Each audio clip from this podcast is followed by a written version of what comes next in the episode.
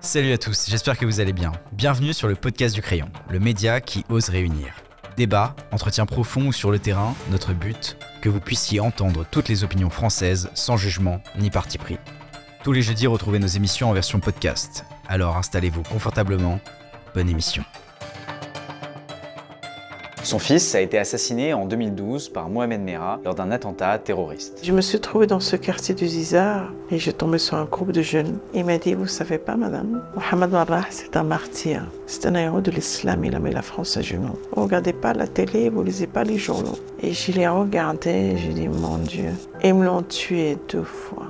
Depuis, elle milite auprès des jeunes pour lutter contre la radicalisation, le racisme ou encore le communautarisme. Je m'appelle Latifa Ibn Zieten, j'ai fondation euh, présidente de l'association Aïmad pour la jeunesse et la paix. Mes origines, je suis marocaine, de confession musulmane et je suis française. Je suis entrée en France depuis 77, voilà que je vis en France et j'ai fondé une famille, j'ai cinq enfants et, et je ouvre aujourd'hui pour la paix et le vivre ensemble. J'espère que cette vidéo vous plaira.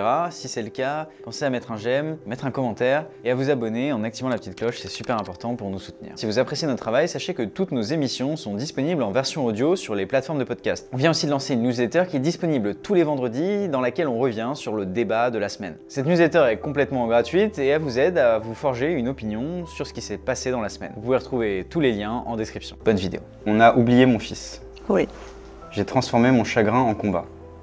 oui, Les jeunes se sentent perdus aujourd'hui. oui, Depuis l'assassinat de mon fils, rien n'a changé. non, En France, il y a des amalgames autour de l'islam.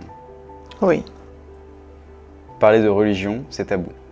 oui, Les quartiers populaires sont laissés à l'abandon.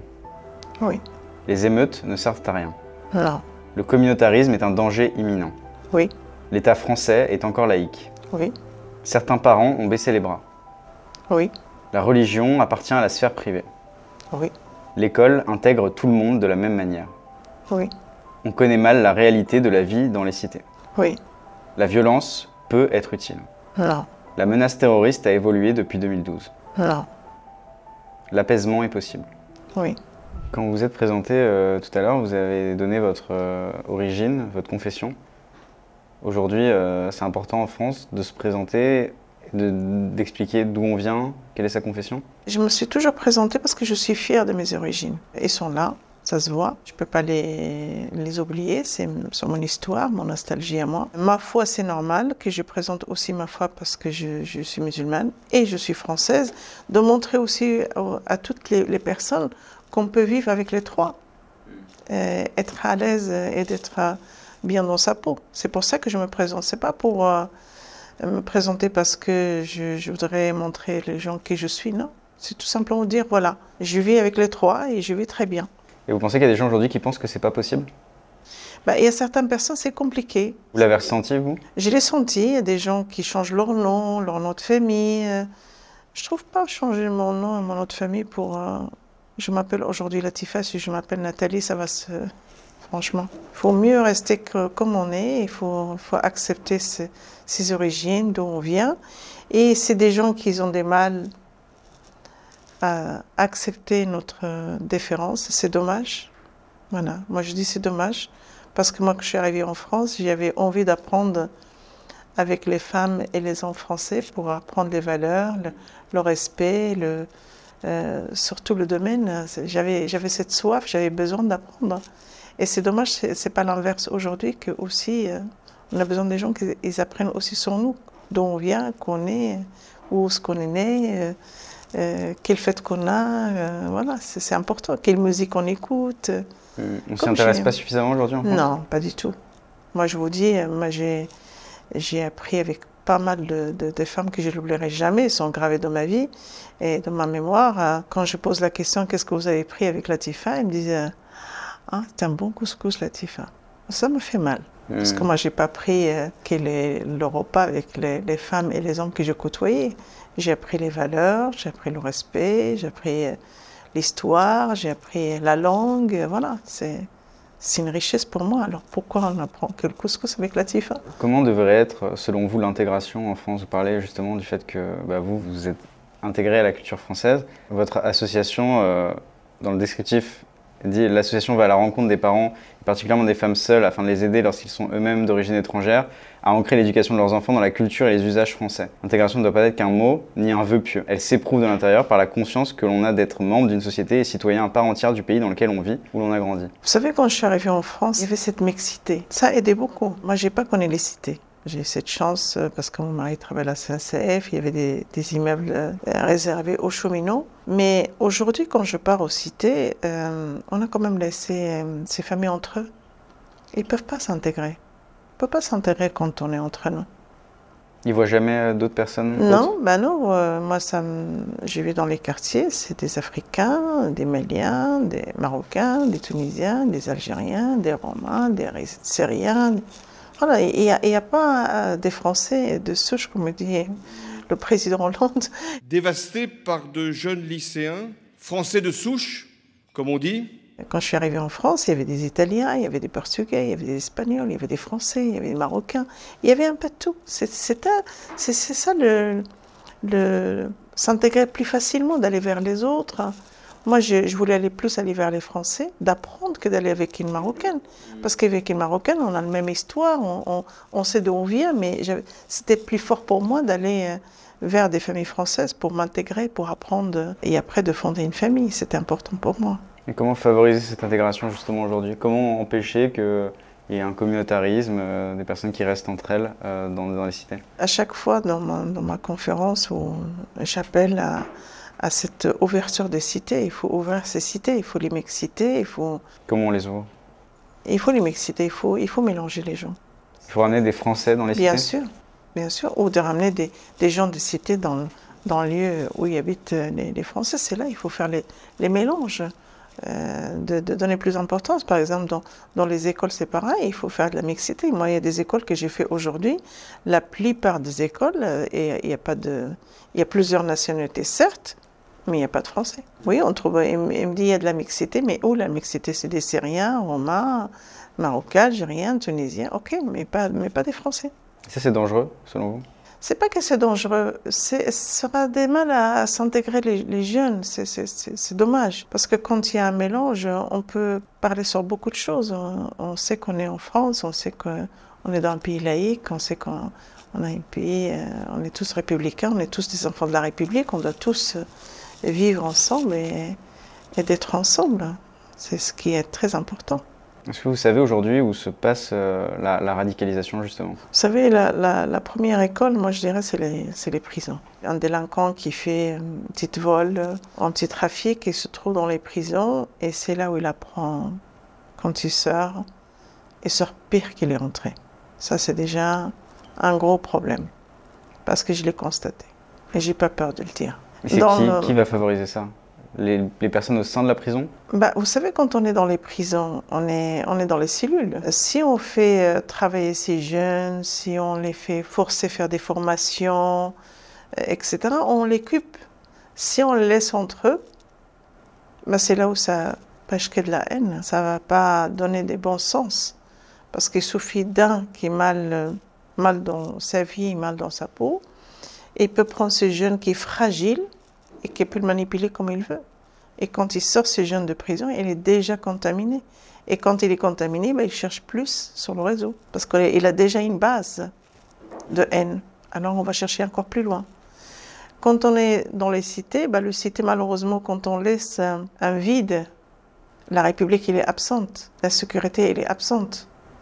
Qui, qui la remplace? La délinquance, la drogue, la violence et le terrorisme. Hmm. C'est pour ça que je dis, cette cité doit s'ouvrir et on ne doit pas laisser ce vide. Si je vous écoute, pour vous, la responsabilité principale, elle est dans les mains de l'État, dans les prisons, dans le fait qu'il y ait moins de, de sécurité euh, dans les cités? Tout le monde a une part de responsabilité. On ne peut pas dire que l'État, la société aussi a une part de responsabilité. Les parents, certains parents aussi sont responsables. L'école aussi est responsable. Les acteurs de terrain, ils sont responsables. Chez tout le monde, il prend sa part de responsabilité. Cette jeunesse, il trouvera sa place et c'est l'avenir de demain. Aujourd'hui, quand on entend un jeune, ils disent C'est quoi mon avenir, madame? Moi, ça m'inquiète. Alors je vous arrête juste un instant, selon vous, à qui incombe la responsabilité? Dites-le nous en commentaire, je vous laisse. Est-ce que vous pensez aujourd'hui qu'il y a une instrumentalisation euh, de la part des médias? Sur euh, la religion musulmane en particulier? Oui, certains médias, malheureusement, euh, quel dommage. Moi, je- quand des fois je regarde, cette, cette mal qu'ils font euh, pour les musulmans qui vivent euh, en France ou en Europe, parce que l'islam, c'est une religion comme l'autre. et là, il est en train de, train diviser les gens et, et les gens, ils sont inquiets, ils ont peur, ils sont soucieux. C'est un musulman, il peut pas tuer. Un musulman qui, est respectueux, qui, pratique sa foi, il ne peut pas faire du mal à l'autre. C'est impossible. Mais aujourd'hui, malheureusement, euh, certains médias, on, affiche l'islam, on affiche les musulmans, euh, intégristes, terroristes, euh, islamistes, on a tout. Quel dommage. Est-ce que vous pensez qu'il y a certains Français qui ont peur des musulmans parce que, de par cette instrumentalisation-là, de par le fait que bah, les médias instrumentalisent le fait que bah, c'est des, des actes terroristes commis par des musulmans. Bah, Bien sûr, vous savez, quand euh, vous voyez des gens, moi ça m'arrivait à moi, hein, d'être euh, par exemple euh, à la gare avec ma valise, bah, les gens, euh, si vous êtes dans un café, les gens sont méfiants, ils vous regardent, est-ce que c'est une valise, est-ce que c'est pas autre chose, vous voyez, c'est... Vous? Oui, oui, ça m'arrivait, parce que je porte un foulard, tout simplement, et le regard, il est là, et quand vous parlez avec des gens dans la conférence, par exemple, ils vous disent, faites quelque chose, madame, on a très peur. Est-ce que c'est vrai, c'est dangereux l'islam? Je dis mais ça n'a rien à voir. Si vous lisez un peu l'islam, l'islam c'est pour la paix, c'est pour le salam, c'est pour euh, là pour moi c'est pas c'est pas des musulmans, c'est une secte dans le monde elle est là, euh, que ce soit en Europe ou au Maghreb ou n'importe où pour faire du mal à la société tout simplement. Et c'est pour ça qu'il faut euh, un peu de, de chacun de nous qui fait l'effort et et si on a peur, euh, on a la colère, euh, et la colère, on a la haine, et, et là, ça, ça devient dangereux. Vous sentez qu'il y a une haine qui peut monter aussi chez les musulmans? Une colère de, par rapport à... Moi, je pense pas, les musulmans, non. Ça fait mal, ça blesse. Aujourd'hui, je, pas longtemps, je- ça m'a fait beaucoup de mal. J'ai rencontré des jeunes qui ont bien réussi dans leur vie. Il y en a un jeune de 27 ans, hein, 30 ans, je pense. Il m'a dit, euh, Madame Ibn Zeten, euh, je pense qu'il faut rentrer dans le pays d'origine des parents, parce que la France, il veut pas de nous. Oh là, j'ai dit non, mais qu'est-ce que tu dis là? Il me dit, je sens que la France, ils ne nous aime pas. Et là, ça fait mal. La France, elle vous aime pas? Là, ça fait mal. Justement, par rapport à ça, que pensez-vous aujourd'hui du projet de loi euh, immigration qui est débattu en ce moment à l'Assemblée nationale? Moi, je pense que c'est un bon projet. Je ne suis pas contre les, les migrants. Le contraire, les gens qui quittent leur pays, il y a une raison parce qu'ils cherchent la sécurité par la guerre, par la politique, par la misère et des fois par, euh, par l'ignorance. On quitte parce que peut-être on va trouver quelque chose de mieux ailleurs. Mais moi, j'ai dit aujourd'hui, quand on a la misère dans, dans certaines cités et on ramène encore de l'autre misère, ben on ne va pas jamais s'en sortir. C'est pour ça qu'il faut faire quelque chose. Quand on est dans une cité euh, qu'on vit très mal et on ramène encore des migrants pour faire encore plus mal, alors eux, ils souffrent et nous aussi. Je trouve que c'est une démarche qui est bien. Si les gens ils comprennent, c'est dur que je viens de dire, c'est très dur, mais la réalité, elle est là parce que je suis sur le terrain. Hmm. Je ne suis pas là pour défendre le ministre ou défendre la politique, non, pas du tout. Mais je défends la réalité, ce que je vois. Si aujourd'hui nos enfants, s'ils n'y arrivent pas, comment ils vont arriver, les migrants? Donc il faut déjà s'occuper euh, des Il personnes qui sont peut-être mal intégrées Mal intégrés déjà là, des gens euh, qui sont dans les foyers, qui sont abandonnés, euh, des enfants qui vont sortir des prisons, des enfants qui sont dans les écoles, tous cet âge-là, qui vont être sur le terrain. Qu'est-ce qu'on va donner à toute cette jeunesse? Si on ramène les autres, ceux qui sont là, il faut bien sûr, c'est des gens qui sont 5 ans, 10 ans, je pense qu'il faut les régulariser, c'est normal. Mais c'est des gens qui viennent non-stop, c'est quand même un gros problème. Pourquoi accepter de les recevoir en France? Ils sont rentrés, ils sont là. Soit il faut s'en occuper, mais il ne faut pas laisser les gens non plus dans cette euh, misère. Moi, quand je vais à Paris, quand je traverse certains lieux, ça me, fait mal au cœur de voir tous ces gens en dessous des tentes en plastique, le froid, qui font la queue pour la soupe du soir. C'est dur. C'est très dur ce qu'ils vivent. Parce qu'ils croient qu'il va trouver quelque chose de mieux, mais ce n'est pas le cas. Et c'est pour ça que j'ai dit soit les aider où ils sont, avant qu'ils arrivent, voyez, quand on, a, on voit des pays euh, dans la pauvreté, dans, dans la misère, ben, il faut aller les aider là avant qu'ils arrivent. Parce que s'ils arrivent, ça fait encore plus de la misère ici et ça fait plus de problèmes en France et en Europe. Aujourd'hui, quelles mesures concrètes on pourrait mettre en place pour lutter contre le racisme? Vous savez, le racisme, ça a toujours existé. Et je pense que le racisme, moi, je les vois comme ça. Je vois quand on s'aime pas soi-même, qu'on s'empare de chez soi, qu'on voyage pas, qu'on connaît pas la différence de l'autre, ben, on est raciste. Tout simplement. C'est parce qu'on n'aime pas soi-même. N'importe qui peut être raciste? N'importe quelle personne peut être raciste. N'importe. Mais le racisme, euh, on grandit avec. Ça dépend comment on est éduqué. C'est les parents qui transmettent le racisme. Bien sûr. Parce que ils peuvent, vos parents, ils vous dire, euh, ne jouez avec un tel ou un tel, ne vous approchez pas. Et l'enfant, bah, quand les, par- les parents ils le disent, bah, l'enfant il a peur, il n'approche pas. C'est quelque chose que vous avez entendu, vous? Oui, et ça grandit avec. Quand vous parlez avec un jeune, il vous dit Moi, mon père ou ma mère, euh, il m'interdit de jouer avec euh, Kader ou avec Mohamed euh, parce qu'il vient d'ailleurs. Euh, et je dis Mais pourquoi? Contraire. Tu apprends plein de choses. Non, ils sont dangereux. Voilà, le mot dangereux. Et l'enfant, il grandit avec ce, mot dangereux. Et ça peut créer en lui.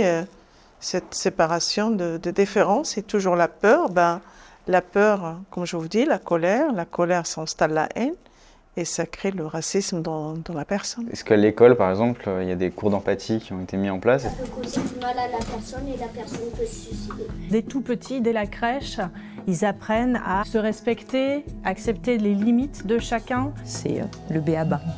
J'espère que ça. Est-ce que ces cours-là, ça va concrètement aider à lutter contre le racisme? Non, au contraire. Moi, je, je suis très ouverte. Si on retire la liberté d'un prof qui parle dans l'histoire ou, ou un journalisme qui, dessin, qui fait un dessin, euh, c'est la liberté, au contraire. Vous faites faut- référence à Samuel Paty, Charlie Hebdo? Voilà, il faut, il faut respecter. On ne doit pas tuer les gens pour... Ça, c'est vraiment... Ça m'a fait tellement mal pour, pour ces profs. Euh, pour Samuel Paty, ça m'a choqué, moi. Parce que dans, dans notre foi, dans notre religion, déjà dans l'islam, le prophète, il a dit, euh, euh, l'enseignant, il peut être prof, il peut être prophète. Vous voyez? La, la place où il avait le- le- l'enseignant, il peut être un prophète, parce qu'il enseigne, il apprend le a- savoir. Alors, comment on peut tuer un prof? C'est grave. Pourquoi on a l'impression que ça, ce que vous dites là, on l'entend peu ou pas? Euh, Que les jeunes, très certainement des jeunes musulmans, n'ont pas reçu cet enseignement euh, là aussi C'est pour ça que je vous dis, euh, ça manque à certains parents l'éducation, parce qu'eux, l'ont pas reçu. Et ils peuvent pas transmettre à leurs enfants. N'oublie pas, il y a des mères qui vivent seules aujourd'hui en France. Beaucoup de mamans qui sont seules avec leurs enfants. Il y a des mères qui travaillent trop tôt le matin et travaillent tard le soir. C'est qu'il faut les enfants et grandir seuls euh, chez eux. Il n'y a pas de cadre, il n'y a pas de dialogue, il n'y a pas d'échange, il n'y a pas des choses qu'on peut apprendre avec nos parents. Et ce qui manque Alors, ce qui manque à la maison, si on montre à l'école, ben, on est choqué. Tout de suite, le choc. C'est comme cette école qu'ils ont montré des tableaux, mais je ne vois pas où il y a le choc de voir un tableau avec des femmes euh, toutes nues. Je ne vois pas où il y a le choc. C'est un là, c'est un tableau, il faut, faut regarder, ça s'arrête là. Soit 10 ans, ou 9 ans, ou 14 ans, Hmm. ça change rien. On est dans une culture française, on est dans, dans un pays laïque, on, a- on apprend des choses. Même quand on va à l'étranger, il y a plein de choses qu'on qu'on voit et on dit Ah, ça existe ça, mais oui. Est-ce qu'il y a un choc des cultures justement? Bah, vous savez, je suis partie une fois, ça fait un petit moment, euh, dans une ville euh, à l'étranger, euh, musulman, que je ne vais pas citer le nom, et j'avais trouvé un grand géant sapin de Noël, mais géant, décoré et tout ça. Et je dis, waouh, voilà l'ouverture. Pourquoi pas ça, on n'a pas en France? Parce que moi, j'ai toujours fêté les fêtes de Noël avec mes enfants. C'est une fête comme toute fête. C'est la fête de Noël, ça réunit la famille, le partage, la joie, les cadeaux, euh, les lumières de cette sapin, c'est c'est le bonheur.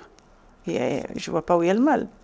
Et aujourd'hui, quand vous posez la question à l'enfant, il te dit Mes parents, ils ne veulent pas. Il dit C'est pas notre fête. Et quel dommage. Parce que leurs enfants, ils vont à l'école Hmm. avec des autres enfants. Moi, je préfère qu'un enfant qui pose la question est-ce que le Père Noël il est passé Il va dire mes parents, ils ne le font pas. Oui, j'ai le Père Noël qui est passé, j'ai. Hmm. C'est partie de la culture euh, française et certains le, le rejettent. C'est ça les valeurs. Quand on vit dans un pays euh, européen, on, on vit avec nos valeurs et la valeur de pays, on vit. Et on vit avec les deux. Moi, j'ai transmis à mes enfants les deux.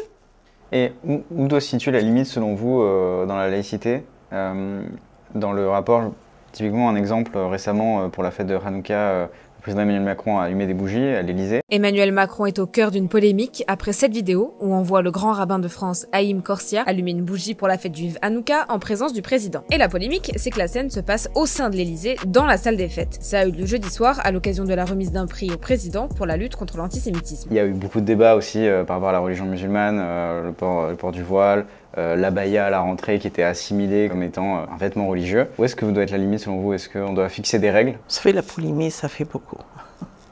Quand il y a quelque chose, on fait beaucoup, beaucoup de polémie. Ça, c'est. Quand il y avait le. Moi, j'ai dit c'est dommage quand il y avait cette rentrée scolaire et qu'on a parlé non-stop sur la abaya, ça fait stigmatiser les musulmans, ces jeunes filles. Euh, ça fait beaucoup de mal. Vous savez, quand j'ai parlé avec une jeune fille, je dis Mais pourquoi tu l'as mis? Est-ce que c'est important Mais c'est la mode, madame. Mais quelle mode? Tout le monde en abaya dans une classe. C'est pas une mode, hein, une robe longue, une robe courte, je sais pas moi, une, des couleurs, des- tu peux faire plein de choses, mais pas spécialement. hein. Il me dit oui, mais c'est- ça existe en gris. Oui, mais ça reste long, ça reste. Voilà, c'est l'école laïque, euh, on doit respecter, on ne peut pas mettre des signes religieux. Je sais que l'abaya, c'est pas religieux, c'est pas marqué on kill pas, mais pour eux, euh, la loi euh, de la laïcité, je ne pense pas qu'il est contre l'abaya, mais l'Institut française et l'école laïque, ils n'acceptent pas. Et ben, il ne faut pas la mettre. Il faut être neutre. Et on ne doit pas faire autant de polémiques qu'on fait aujourd'hui. Ce qui s'est passé en l'Élysée, vous savez, ça peut arriver. Ils étaient pour mettre un prix ou, ou quelque chose. Et c'était ce jour-là qui démarre la fête Hanouka. Et c'est le, le, le, le, le grand rabbin de France qui l'a souhaité d'allumer là.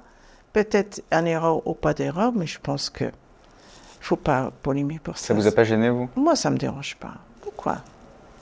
D'allumer une lumière, j'espère que, qu'on aura tous éclairci dans le monde ce qu'il faut souhaiter. La lumière partout, ce qu'on a besoin.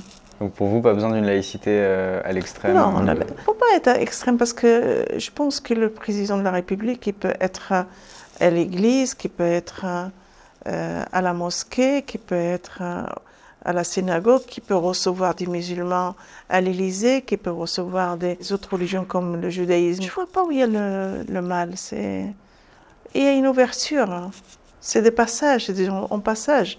Si je rentre en Élysée avec mon foulard, ils vont me dire l'enlever parce que vous rentrez voir le président Non. C'est, je- Si on vous avait demandé de l'enlever, Non. vous, vous l'auriez euh, mal pris Non, non, j'ai toujours été respectée. Et une fois, j'étais malheureusement un petit peu humiliée euh, à l'Assemblée nationale, ça je n'oublierai jamais. Vous êtes respectable en tant que maire. Non, non, maire, madame, je veux dire-. Pas en tant que musulman. Vous avez fait du mal à la laïcité et vous faites toujours. Pour quelle raison? Parce que comme Marine Le Pen, vous l'assimilez à l'islam. L'islam est une question qui n'a rien à voir avec la laïcité en l'occurrence. Vous avez dit quelque chose qui m'a révulsé, excusez-moi de vous le dire publiquement là. Vous avez dit que votre fille ou vous, je ne sais pas, était française et marocaine. Non madame, en nationalité, on est ou français ou marocain. Non, monsieur, je n'oublie pas où je viens. Je n'oublie pas où je viens. Vous avez essayé de présenter l'islam comme une région tolérante. Et l'islam est tout sauf libre, égal et fraternel. Pourquoi La- mais madame, le statut de la femme, le la discrimination au niveau de la liberté. Je suis libre, monsieur. Ils m'ont dit, vous êtes euh, une mère, mais on ne considère pas que vous êtes une femme. Vous retirez ce chiffon de votre tête. On vous a parlé comme ça Ah oui, oui, et là on comprendra mieux.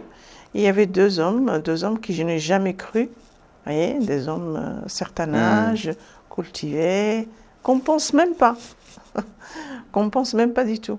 Et un qui travaille sur le droit de l'homme et puis l'autre, je ne sais pas ce qu'il faisait, vous voyez. Ça peut, vous voyez, des fois on ne peut pas méfier sur le sur l'apparence de la personne. Vous avez vécu une épreuve, euh, une épreuve terrible. Votre fils euh, s'est fait assassiner dans un acte terroriste. Je ne sais pas s'il y a des épreuves aussi terribles que ça, mais comment on arrive à surmonter cette épreuve-là? Vous savez, c'est c'est très compliqué à expliquer tout ça. C'est c'est très dur. Je souhaite à personne. La douleur, elle est toujours là. Elle ne guérira jamais. Mais Ahmed, mon fils, c'était, plus qu'un fils. Beaucoup plus. Ma moitié qui est partie aujourd'hui. Mais il fallait que j'aille à Toulouse. C'était important pour moi de voir où il, est, où il était assassiné, mon fils, parce que je dis sûrement avant de partir, il m'a dit, il m'a laissé quelque chose. Il ne peut pas partir hein, comme ça, c'est impossible. Parce qu'on partageait beaucoup de choses ensemble. Et quand je suis arrivée dans ce gymnase, j'ai trouvé qu'il y a des traces de sang. Je frottais ce sang moi-même. Et j'ai. Vous savez, quand j'écris dans ce gymnase, ma voix, ça a résonné. Et je dis peut-être il y a, a quelqu'un qui va s'arrêter. Une voiture. Ou le gardien de ce gymnase qui peut sortir. Mais là, il n'y a personne. Et c'est là où j'ai dit, mon fils, sors-moi, il est mort en souffrance. Je me suis mis à genoux et j'ai dit à Ahmed, ta vie s'arrêtait là, mon fils, mais pas la mienne. Je vais aller chercher cet assassin. Je te promets. Je ne sais pas où c'est devenu cette force. C'est inexplicable. Et je me suis trouvée dans ce quartier du Zizar et j'ai tombé sur un groupe de jeunes. Et j'ai dit, je vais m'adresser à eux de demander où il habite, Mohamed Marra. Et quand je me suis adressée à eux, une fois, deux fois, le troisième, il y en a un qui fait la tête comme ça, il se met à rigoler. Il m'a dit, vous savez pas, madame, Mohamed Marrah, c'est un martyr. C'est un héros de l'islam, il a mis la France à genoux. Vous regardez pas la télé, vous lisez pas les journaux. Et je l'ai regardé, j'ai dit, mon Dieu. Ils me l'ont tué deux fois. C'est jeune. Savez-vous que je suis... Non, madame. Je suis la mère de Ahmed. Le premier soldat qui a tué mon fils. Et il me regarde et il me dit, vous êtes la maman du premier soldat? J'ai dit oui. Et vous me dites, c'est un héros, c'est un martyr, l'assassin. Et ces jeunes, ils m'ont cerclé. Je croyais qu'il leur est arrivé. J'ai dit, vous me laissez juste prier et je peux mourir sans problème. J'ai pas peur de mourir. Et ces jeunes, il a retiré le casquette et, il y en a qui cachaient son cigarette, ils étaient mal à l'aise. Il m'a dit, on est désolé madame, vraiment désolé. Mais regardez où on habite. Tournez-vous. Regardez ces quartiers. On est enfermé. La République nous a abandonnés. La famille ne peut plus rien faire pour nous. La société est la peur de nous. Alors nous, on est déjà morts, madame. Vous pouvez rien faire. Vous savez, quand les rails sont enfermés, madame, ils deviennent orachés et sortent et font le ravage de la société. Voilà ce qu'on est nous. Moi, je regarde ces jeunes et je dis, mon Dieu, mais je dis, la République, c'est vous. Vous êtes républicain. Vous êtes né en France, oui. Mais vous êtes républicain. Pourquoi vous dites ça? Mais vous n'avez rien compris, madame. Oui, je comprends. Vous n'avez pas de chance. Il fallait la chercher. Vous n'écoutez pas vos parents, voilà où vous vous trouvez. Vous n'avez pas suivi vos études, voilà, vous êtes dans les rues. Mais expliquez-moi. Mais vous n'avez pas compris. On est mal accepté, madame. On n'a pas notre place. Alors nous, on est déjà mort, madame. Mais vous êtes une mère courage de venir jusqu'à ici, de chercher l'assassin de votre fils. S'il vous plaît, parlez à nos frères. Moi, je le regarde. Parlez à nos frères, madame, s'il vous plaît. Et il m'a tenu la main comme ça. Et je dis, je te promets, je ferai ce que je pourrais faire. J'ai créé cette association, c'est pour rendre hommage à mon fils. Mais vous êtes l'origine de ma souffrance. Et moi, je vous tends la main. Je vous promets. Je suis partie. Je suis partie et, quelques jours, euh, je me suis mis sur le terrain et j'ai commencé à faire des conférences. La première conférence que j'ai faite, c'était à Toulouse. Et c'est comme ça que c'est parti. Et quand je suis venue chercher ces jeunes, ils sont plus là.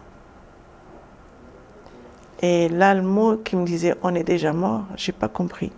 J'avais pas d'expérience comme maintenant. C'est quelqu'un qui va me dire je suis déjà mort, madame, ou je vais mourir, je ne vais pas le lâcher. Là, je vais, je vais faire tout mon possible pour l'accompagner et pour l'aider de sortir de cette euh, crise noire qui vit dedans. Mais hélas. Et aujourd'hui, tous ces jeunes, ils passent toujours dans mes yeux quand je parle d'eux. J'ai jamais oublié ce visage. C'est pour ça que je travaille aujourd'hui et que j'ai cette force grâce à ces jeunes et grâce aussi vraiment à mon fils, l'éducation que je lui ai donnée. J'ai toujours dit à mes enfants, tu prends une claque, tu te lèves. Tu prends une deuxième claque, tu te lèves. Je ne veux pas le savoir. Tu dois travailler pour réussir.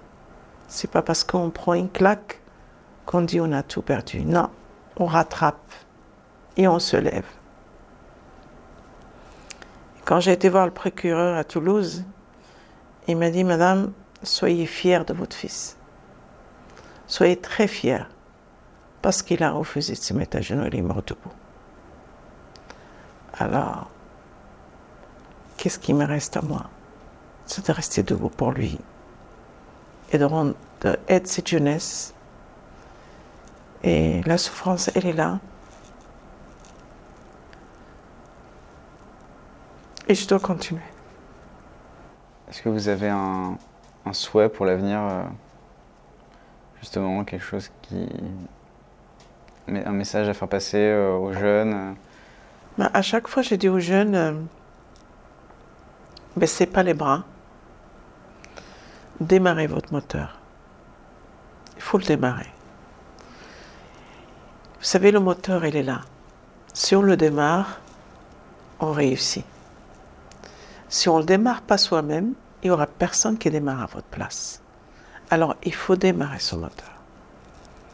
C'est très important.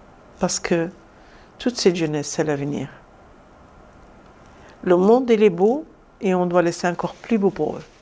C'est important. Moi, je, mon souhait, c'est de.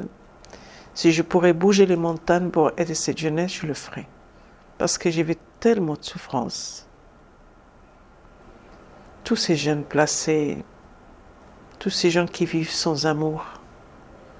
Parce que l'amour, ça fait grandir. L'amour, ça donne de l'espoir. L'amour, ça vous donne l'envie de rêver, de voler avec vos propres ailes.